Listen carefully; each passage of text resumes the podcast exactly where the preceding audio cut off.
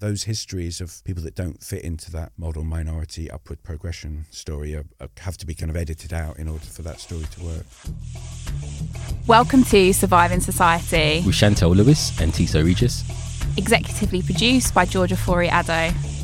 If you enjoy the podcast and find it useful for your ever expanding sociological imagination, please support us via Patreon. If not, you can always support us by sharing, subscribing, rating, and reviewing.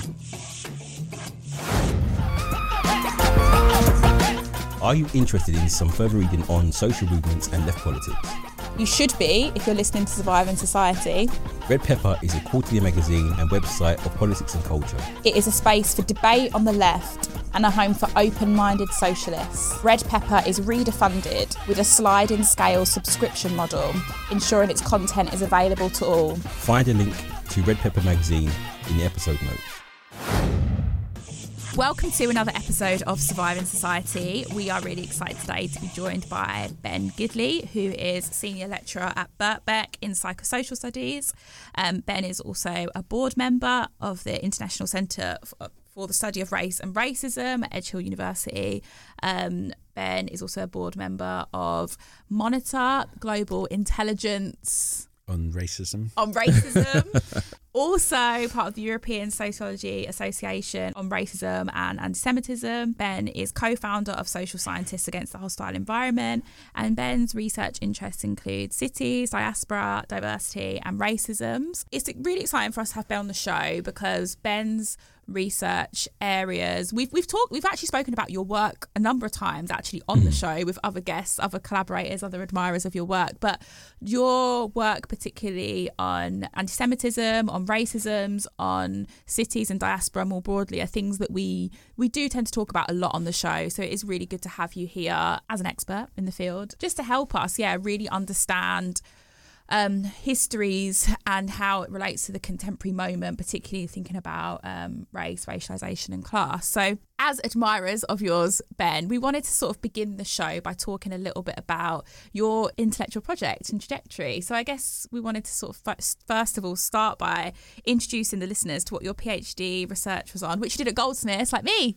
when did you finish your PhD? Uh, I'm, I'm, not actually sure of the date. It was like early 2000s. Early 2000s. two decades ago. At Goldsmiths, and you did it on the radical Jewish migrants in East London in the early 20th century, who we have spoken about before yeah, on the show. Yeah, Anti-Alien Act, like in 1905 yeah. and all that. Yeah, yeah. Mm-hmm. It would be really good to just tell the listeners a bit about how you became an academic and the sort of scholarly trajectory in terms of what you've studied. Oh, thanks very much. It's great to be here. And that's a nice question to start with. My first attempt at university when I was 18 was uh, philosophy, and that didn't go very well. So I dropped out and started again a few years later at Goldsmiths um, doing anthropology. And then I did an urban studies MA with um, Michael Keith and Paul Gilroy. It was a new MA at that time. And one of the essays I did was about East London, a couple of essays around East London. First about how sociologists represented East London historically, and another one about looking at Jewish radical history in comparison to British black radical movements a couple of uh, generations later. And talking to my MA supervisor, Michael Keith, I've decided to do a PhD on this topic. There's kind of a personal interest as well that my mother's family come from Eastern European Jewish background in America, New York. My grandparents were communists, and as communists, they didn't identify at all with their Jewish identity, with religion, but also with ethnicity and race. And they saw Jewishness as something that would basically vanish in the kind of uh, new era of the proletarian revolution, that things like identities like ethnic identities would, would fade away. So they didn't identify as Jewish until quite late in their life when they moved to California and they weren't anymore surrounded by Jewish people. And they suddenly kind of did realize they were Jewish after all, which coincided with my teenage years, kind of discovering, connecting with that history. And so, in some ways, that my research, which was about Jewish radicals in London, East London, was also maybe exploring that my family history at one remove and that kind of issue of left wing politics versus identity, diasporic identity, I suppose. So the research was about East London, first couple of decades of the 20th century, periods when there had been a lot of migrants from Eastern and Central Europe, Yiddish speaking, moving into uh, the eastern edges uh, beyond the walls of the City of London, um, working mainly in very informal labour, very informal economic sectors, the garment industry in particular, also furniture making, um, shoe making, that type of thing, working often for family members outside the mainstream organisations of the of the British left and labour movement. And there were a number of different ways of identifying that were open to them in terms of class, the kind of proletarian, international proletariat, in terms of nationhood, the beginnings of the Zionist movement, diasporic identities, local identities in relation to the East End. And what I was interested in is how these different kind of spaces and sites and frames of identification related to each other. Um, as they mobilized politically, including against, as, as you say, the, the Aliens Act, one of the first migration control bits of migration control uh, legislation, and also in the First World War, a really significant but less well known immigration legislation there, where where for the first time there was a, a very strongly racialized immigration regime. The state was given a lot of power to remove people, to detain people. Uh, Jewish East Londoners were categorized either as friendly aliens if they came from the Russian Empire or the Ottoman Empire, or enemy aliens if they came from the Austro-Hungarian or Prussian Empire. And then what happened was a lot of, say, Polish Jews would say from the from the enemy side, from the part of Poland that was in the Prussian or Austrian Empire, would say, well, we may be subjects of the, you know, Prussian Empire, but our nation is, you know, we're Polish, we're Jewish, we're not, we're not Prussian. And so the category emerged: enemy aliens of friendly races. and so race, which was how they understood it at the time, this kind of language of racial racial nationhood, inserted itself into kind of immigration control and the idea of being a national racial citizen rather than a subject of an empire um, became important. I think that's in some ways the framework for the later ways in which imperial and post-imperial citizen migrants were dealt with in the in the Second World War and the Windrush period and the various you know Commonwealth, uh, various nationality acts in the post-war period that reduced the the rights of uh, people from the British colonies and former British colonies on a kind of racial basis. So interesting, It's isn't mad. it? It's so, It's and mad. it just obviously like we do know like bits of this history, but it's always really powerful and really important to have experts like Ben on the show to remind us of how important this history is into understanding contemporary forms of racialization, racism, bordering, etc. And it also for me, like it's important in terms of locating surviving society as kind of a, a Fanonian endeavor in that, like when we're talking about or when we're seeing anti-Semitism, when we're seeing the state or those in power talk about Jewish people or controlling Jewish people, we are also talking about other negatively racialized people as mm. well. We are talking about black people, like the mm. famous quote of Frantz Fanon, like if he's talking about the Jew, he's also talking about the black. So I think that's also that's also really important in terms of thinking about these histories of solidarities but similarities in treatment and also how that maps onto the contemporary process of racialization. It's interesting when when I hear you talking about like the identities available for ethnic minorities to use to identify themselves. So, what do you mean by that? So, so in the context of of East London in the early 20th century, I think an idea, for example, that participating in the labour movement and the working class movement meant assimilating to the British image of the worker was the British, the white British worker. Um, on the other hand, there was the kind of call of, of nationalism, national identity, Zionism, um, which was quite a, a, a marginal identity before 1917. Um, this kind of very strong sense of, of sort of blood blood connection. But for many migrants in the East End, what they were more um, alive to were actual kind of um, either kinship relations or, or kind of hometown relations with people in Eastern Europe, Yiddish speaking. There, there was a very much more kind of concrete sense of solidarity in a, in a period when there were pogroms, um, you know, anti anti Jewish riots in in in Russia and um, Romania and other places. So kind of much more kind of concrete identification with them. This idea of kind of Yiddish culture, which was um, a, a sort of distinct but non-national non-national culture, transnational culture um, that that linked them to people a- across you know across Yiddish land, across the kind of dispersed non-national space. When you have these identities that kind of mobilize and they're moving across spaces, how did the state seek to kind of accommodate those identities into kind of creating a, a socially cohesive space, like for example the East End? Yeah, that's a good question. Um, I think what one thing that happened is that the it was Satnam Virdee in his account of the different periods in which racialized outsiders have have initially been excluded from, for example, working class institutions and kind of fight their way in. Um, in the case uh, in this period, I suppose the kind of municipal is the beginning of the periods of sort of municipal socialism, um, the struggle for municipal education, municipal, What's municipal services. socialism, Ben? Just for listeners. Oh, the kind of local authority, the, the borough council in London, uh, providing for the social needs of, of of local citizens, of working class people. So this is the period at the beginning of social housing, um, board schools, which were like the beginning, the first sort of state schools um, in in kind of inner city inner city areas.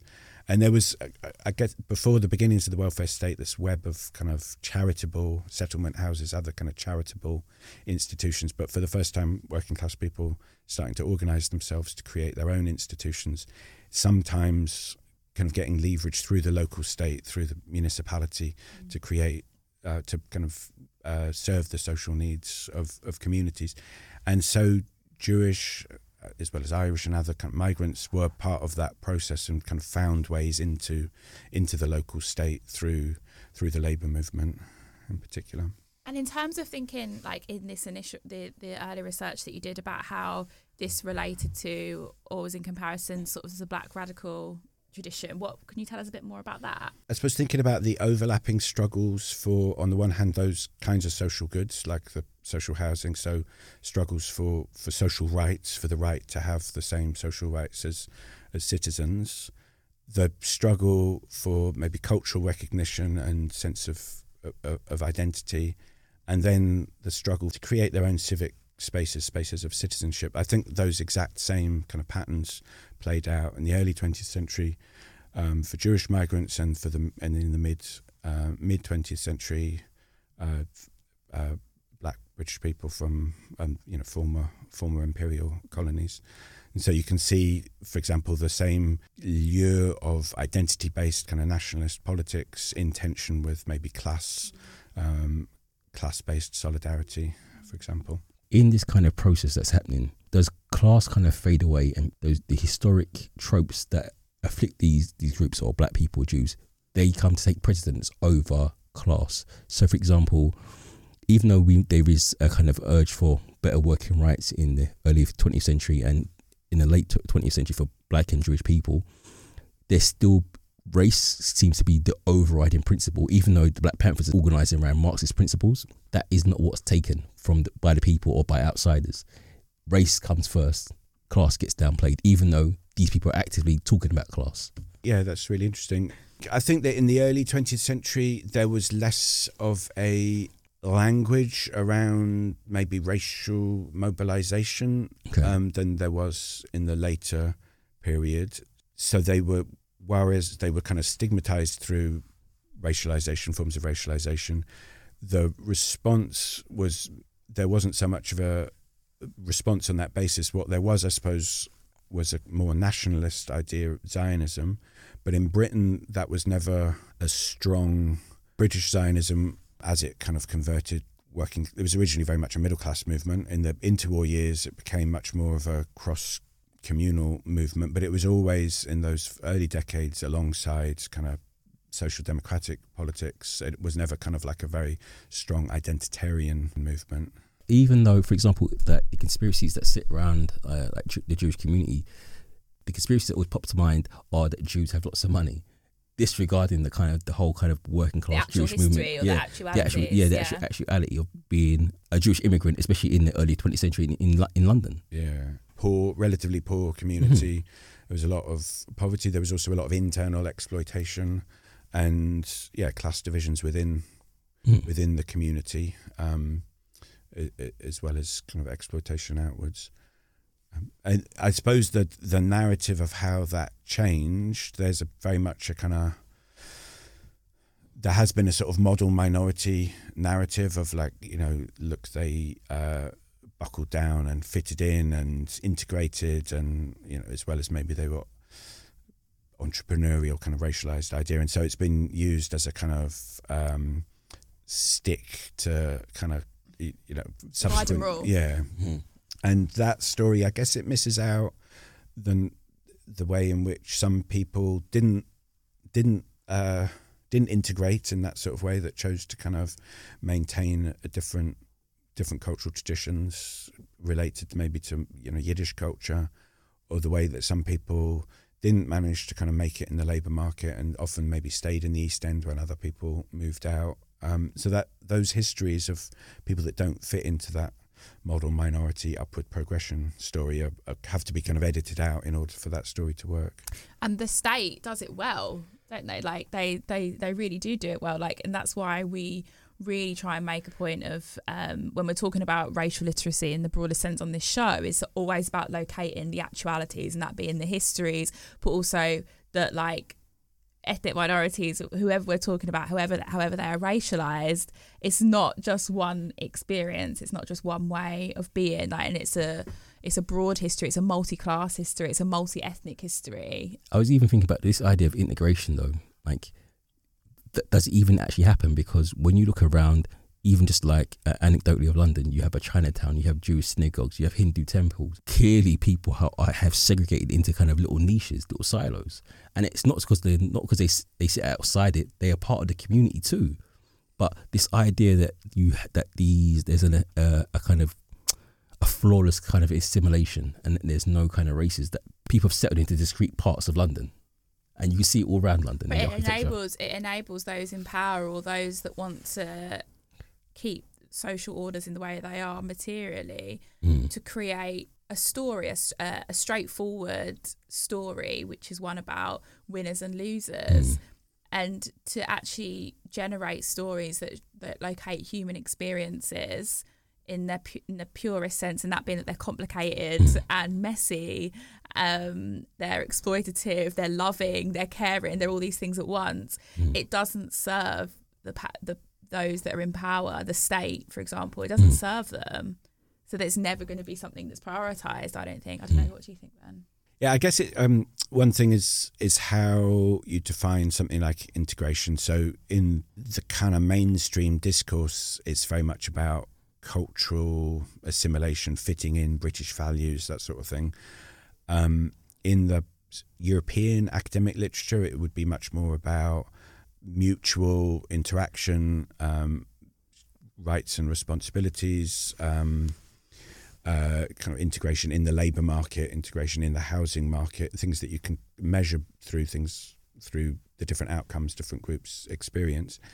And in in that sense, if you think of it in a much more multi-dimensional sense, um, we can see all sorts of different trajectories and within you know populations where some people might be might be maybe appearing to be living in a, a kind of parallel life. If you focus on say cultural activity but flourishing within the kind of mainstream labor market at the same time and vice versa. So yeah it's important to kind of maybe push back against the kind of cultural assimilationist idea of, of integration, I suppose. Mm.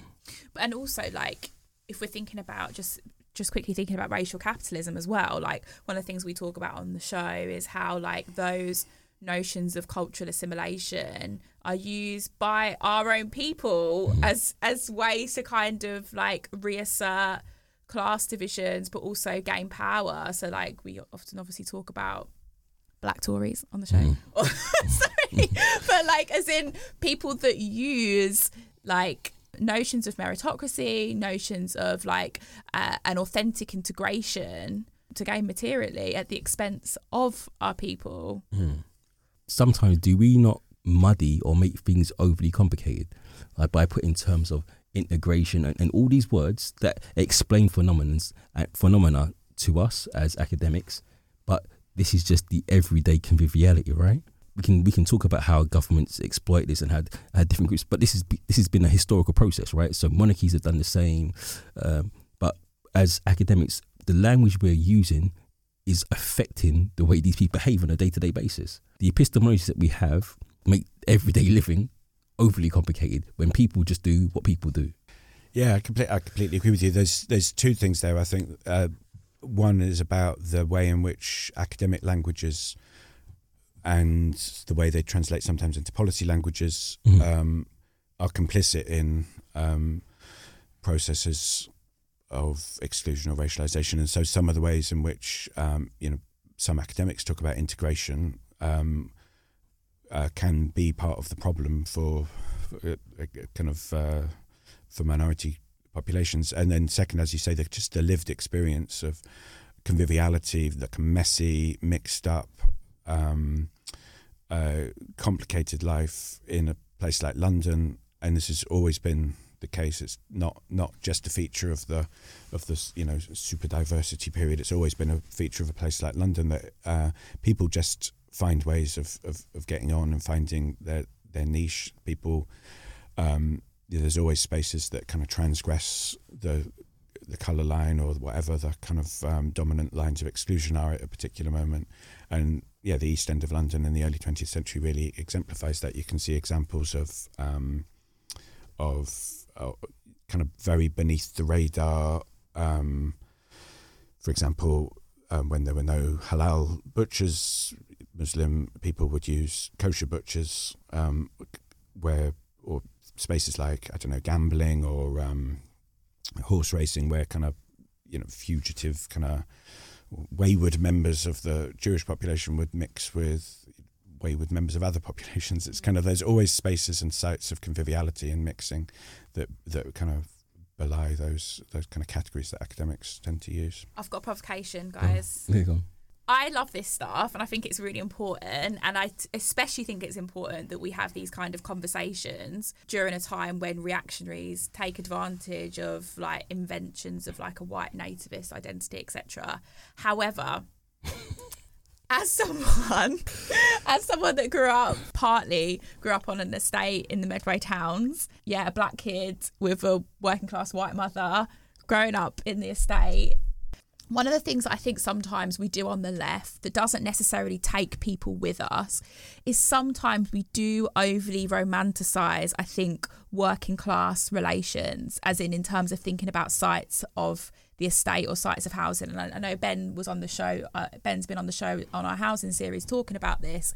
But one of the things, and again, we've spoken about this on the show before, but I think it's important to bring it up again. I'll give an example. After the um, after the renewed BLM um, movement in 2020, um, later that summer, we obviously had the far right come into um, uh, down Oxford Street, and I saw so much on social media talking about these people being sort of um, your working class white people from the estates that are coming through to like assert their assert their their home, like push back against BLM in reality, those of us that actually pay attention to who the far right's foot soldiers are, a lot of them tend to be actually white middle class men, but that's for another that's for another day. But when you start trying to assert that fact, it sometimes does take away or from the experiences of those of us that have grown up or experienced being a minority within these spaces and how actually hostile that can be. Um, even though we know in order to for, in order to form solidarities we need that material class analysis that brings us all together but of course there is working class racism and it's actually like a very felt pernicious and sometimes violent thing that happens but i do feel like sometimes we have to just do it do as people like as progressives or people on the left we do just have to kind of name check that sometimes hmm. whilst also locating those solidarities because we need those solidarities in order to push back against the reactionaries. But i do feel like sometimes just telling people is not selling to people and actually taking people with us is about recognizing yeah like sometimes it is a bit of a madness like Yeah. being a racial uh, being a minority in in a working class community what's reflected from my experience in that kind of environment is that it's a very contradictory and Yeah. messy process, right? Yeah. So most of my mates, I would say, are racist, but at the same time, they will come to my house and they, they will listen to black music, listen to black culture, and at the same time speak very highly about black people or Asian people, whatever it will be, right? So it's a very kind of messy, and it's it's hard to kind of. I think as academics, we want to kind of have clear delineating lines of cause and effect. Yeah. But that's not how it is, and that's not how I was brought up in, into, into it. So at sometimes, um, so I guess one of the things we speak about quite a lot is how sometimes when you look back and you watch some of the films that you watch, you consume, and you look now and thinking that's horrendous. I don't watch films anymore. I literally can't watch films. I literally can't watch films. So, for example, um, you sit back and you'll watch something or something will come on TV and you think, I used to laugh at that, and not. I wasn't. I was genuinely laughing. I was entertained. But it, this film is clearly racist, and obviously we have a, a temporal kind of shift. But I, I, I sit back and think, as an adult, when I look at the adults in the room, they would have seen it but they were laughing too. So you think, well, it's not as straightforward as saying the nature of racism and class and all those things in those kind of working class communities. It's a very kind of moving, dynamic kind of process, yeah. and it's hard for us as, as, as academics try and tease bits out and say this is this, this is that. And this is where I think I sometimes clash with the Marxists on this because obviously I do like agree that we've got a centre power. We've always got a centre power. We've always got a centre the material conditions. But you're not going to take people with you if you're telling them it doesn't matter that someone spat on spat in my pram mm-hmm. um, on the estate because it's about power. Do you know what I mean? Like that, and that is actually something that happened. Mm-hmm. Like it's hard. It's as you say, T. It's about that resisting that categorization, but equally meeting people where they are and taking them with them to the Marxist utopia. Yeah, I think I agree. I think that we've got to navigate between, on the one hand, there is definitely a class reductionist sort of idea that doesn't take those um, those sorts of lived experiences seriously, and that seems to have been growing again in um, in in recent years. And um, you know, you've had uh, Valerie on the show talking about um, about the kind of left left nationalism that kind of follows from that. And on the other hand, within some kind of academic contexts which talk about diversity and conviviality, there's been a maybe romanticized celebratory version of it that misses out the kind of geometry of power and, and, and racism. And, and I think we need to kind of navigate between those. For me, the uh, you know Les Back's idea of the metropolitan paradox, the idea that the places of of the most um, close forms of, of intimacy and contact and exchange are also the places of the most violent and brutal exclusion and, and violence. That kind of ambivalence is is a really good way of, that's of thinking about it. thing from Les, isn't it? It's so true. That's like that's what's like what I was just trying to say. But but even that right, so just thinking about occupying in one of those metropolitan spaces, I don't. There is that violence, but it's not I guess when when Les puts it in those kind of like kind of like uh, soundbite terms, you kind of feel like that there's the ultra flashes of violence, and it's not felt like that. It comes down to the center of power and understanding how the capitalist system works. Right, the richer people in those metropolitan spaces don't live those kind of lives. Well, it depends what you're defining as violence. I would say that some of the most violent people in the world work in banks in Canary Wharf. I, like again, I, I, I think I, I kind of take your point again. Mm. I, as I was walking through an area through Greenwich, they've they have posters for domestic abuse, right? Mm-hmm. And which tends to be, I guess, from the stats around there in richer areas because yeah, it's yeah. hidden, right? Yeah. So again, it's how you're defining violence. But again, it comes down to these ideas of who's defining what, and, and this is as our work as, as academics, it kind of complicit in this, building up definitions and putting people in certain silos. Mm. Mm, no, definitely. Yeah, and in relation to racism, I think for educated people, younger people, um, there's such a strong kind of norm against prejudice in our society. Obviously, nobody wants to be identified as racist, and so a lot of the research on racism that maybe uses things like I don't know attitudinal surveys. Do you agree with this statement about mm. this particular minority?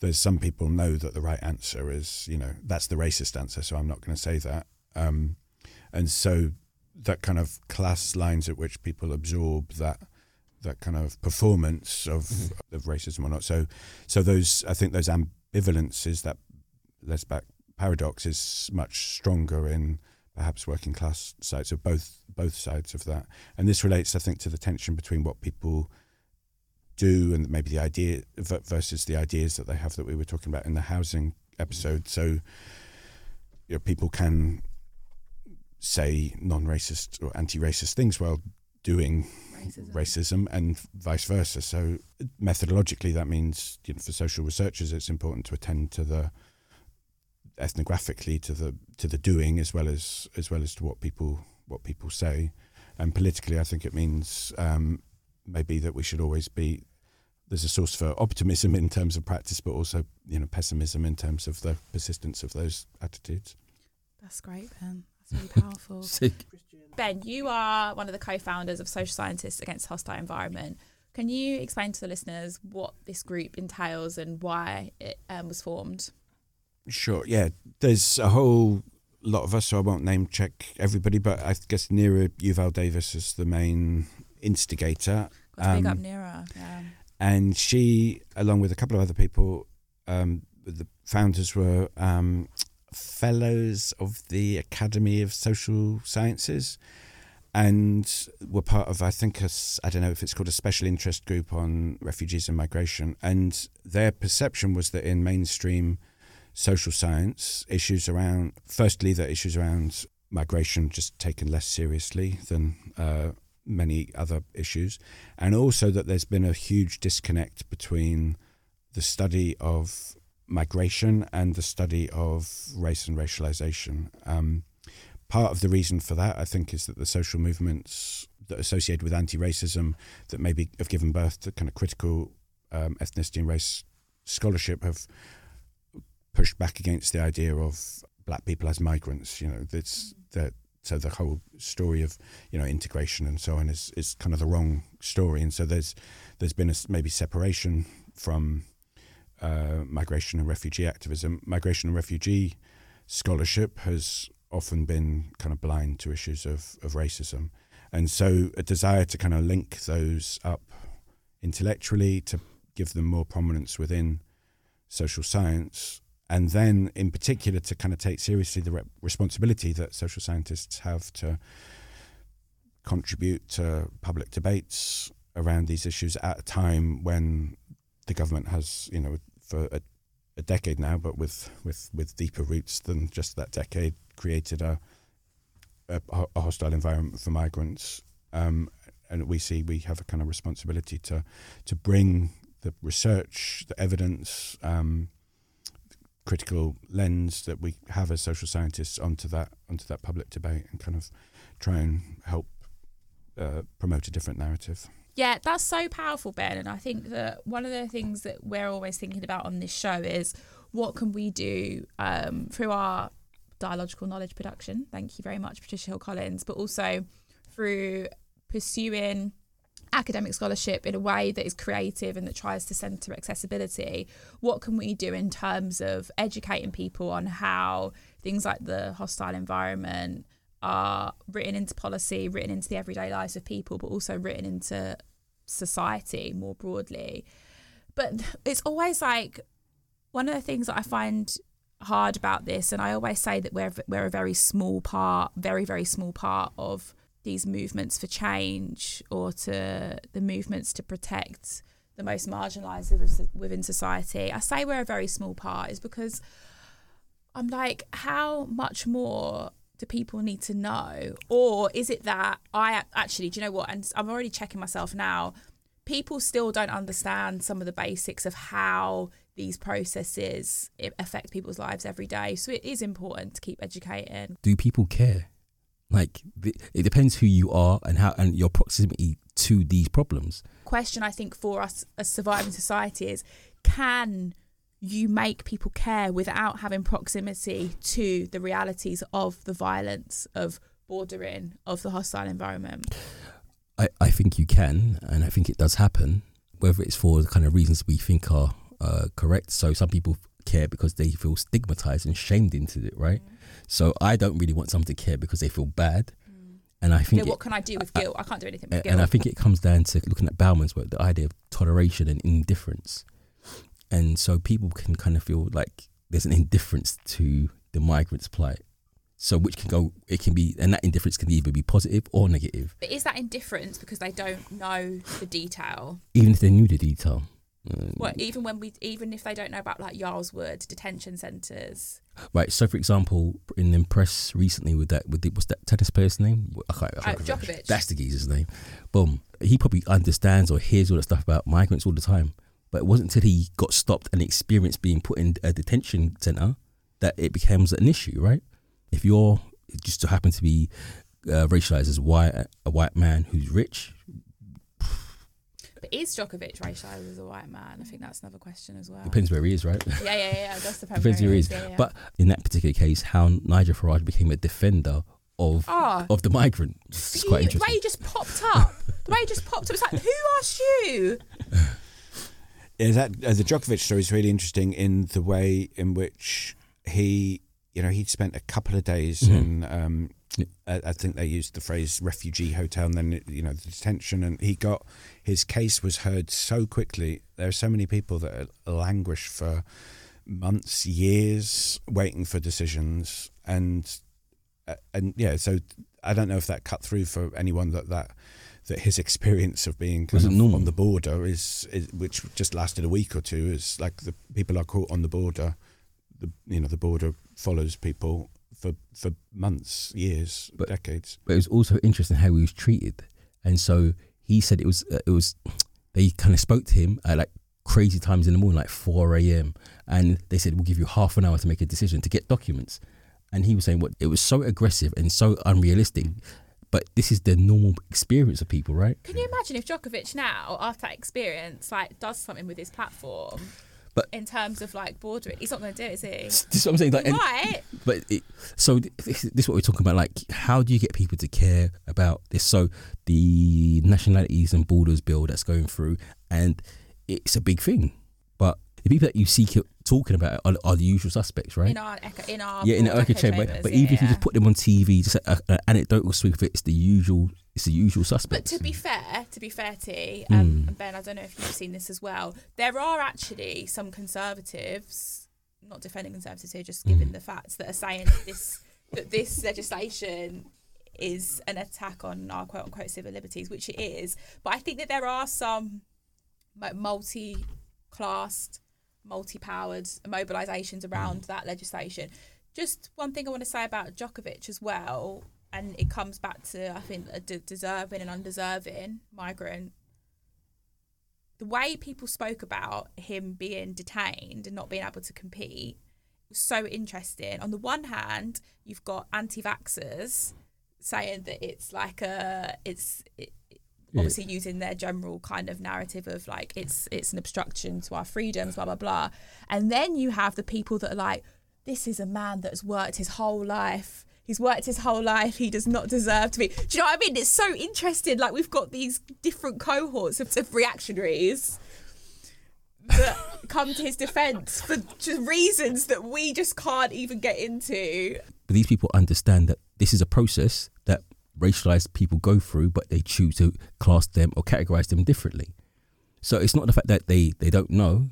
People are quite aware of these things are happening, right? But they choose to class this group of person, this person differently than that one, and for the multitude of reasons that we've already discussed. We love a provocation. We love a provocation on the show. And I guess just to contextualise where we are, so today's date is it's the 19th of January. It's Prime Minister's questions and Boris Johnson, it seems like he's coming to the end, maybe coming to the end of the road in terms of quote happen. unquote partygate. I hate calling it partygate. Do you know why? Because like I feel like it desensitizes the the situ as in like it makes the situation seem very anecdotal when actually like it's fucking piss take. But yeah. Couple of things that are happening in terms of um, the increased bordering and fortification of Britain is that Priti Patel continues to go hard on rhetoric around anti-refugee, anti-asylum, anti-migrant um, pol- rhetoric, yeah, and policy. And today, this week, what has she said to that she's gonna Bringing in navy to have sound cannons, but what what's that? Bringing the navy to what? to use sound cannons to repel those little boats that are coming over. They're sound cannon? So use sonic blasts. It's like something you say like a, like a comic, like a cartoon. It's, it's insane. What the hell is wrong No, with but her? the thing is, it's been it has been used on people already around the world. It's been used. I can't remember what it was used, but it's been used on on populations already to kind of control people. But the issue is, I guess, and I guess something that hasn't been resolved in the British kind of uh, British British kind of zeitgeist is the kind of competing visions of Britain. We have a, a global Britain that's supposed to be outward looking. We have one that's inward looking, and we also have a, a significant um, population, part of our population that's all about multiculturalism and, and jettisoning the kind of colonial imperial past. So, which version of Britain are people talking about? T, you're exactly right. And Ben, we'd love to get your thoughts on this because we come back to this all the time on the show. Thinking about thinking about hostile environment, thinking about um, basically far right government we have, thinking about things like Brexit, all these different visions that they perpetuate and project. But the actualities of it, if we're just talking about how the rich people get served in Canary Wharf, you've told everyone to go you told everyone to go, and they've loads of them are gone. Like the practicalities of this, these different things that they're pushing forward with, and or not, and the process of being multi-ethnic and multiracial, which is what Britain's always been. How is this going to play out? How they do they square this? Mm. Yeah, totally. I mean, this fantasy of like an island nation. So the idea of the navy is really interesting. This fantasy of a, an island nation with a sea around that can be kind of defended Whereas in the global networked world that we live in, we you know, and the and the pandemic and the supply chain disruption caused by Brexit have really illustrated this. We're completely dependent on on constant uh, flows inwards and outwards. I can't get my cat's cat food. I can't get my cat's. that, that's actually a fact. That's a fact. I can't get Elton's cat food. Yeah. So this this idea of kind of that we can somehow stand separate um, and and defend the borders. It, it's just a fantasy. And I suppose, like you know, psychosocially, this idea of take back control of the idea of having control in globalized world is is is just uh, you know, it's literally insane, and it draws on the kind of we were talking earlier about like dispossession, the idea of uh, of the empire, the kind of nostalgia for the empire that we've just failed to to let go of. Um, so this kind of island nation with its imperial great grandeur.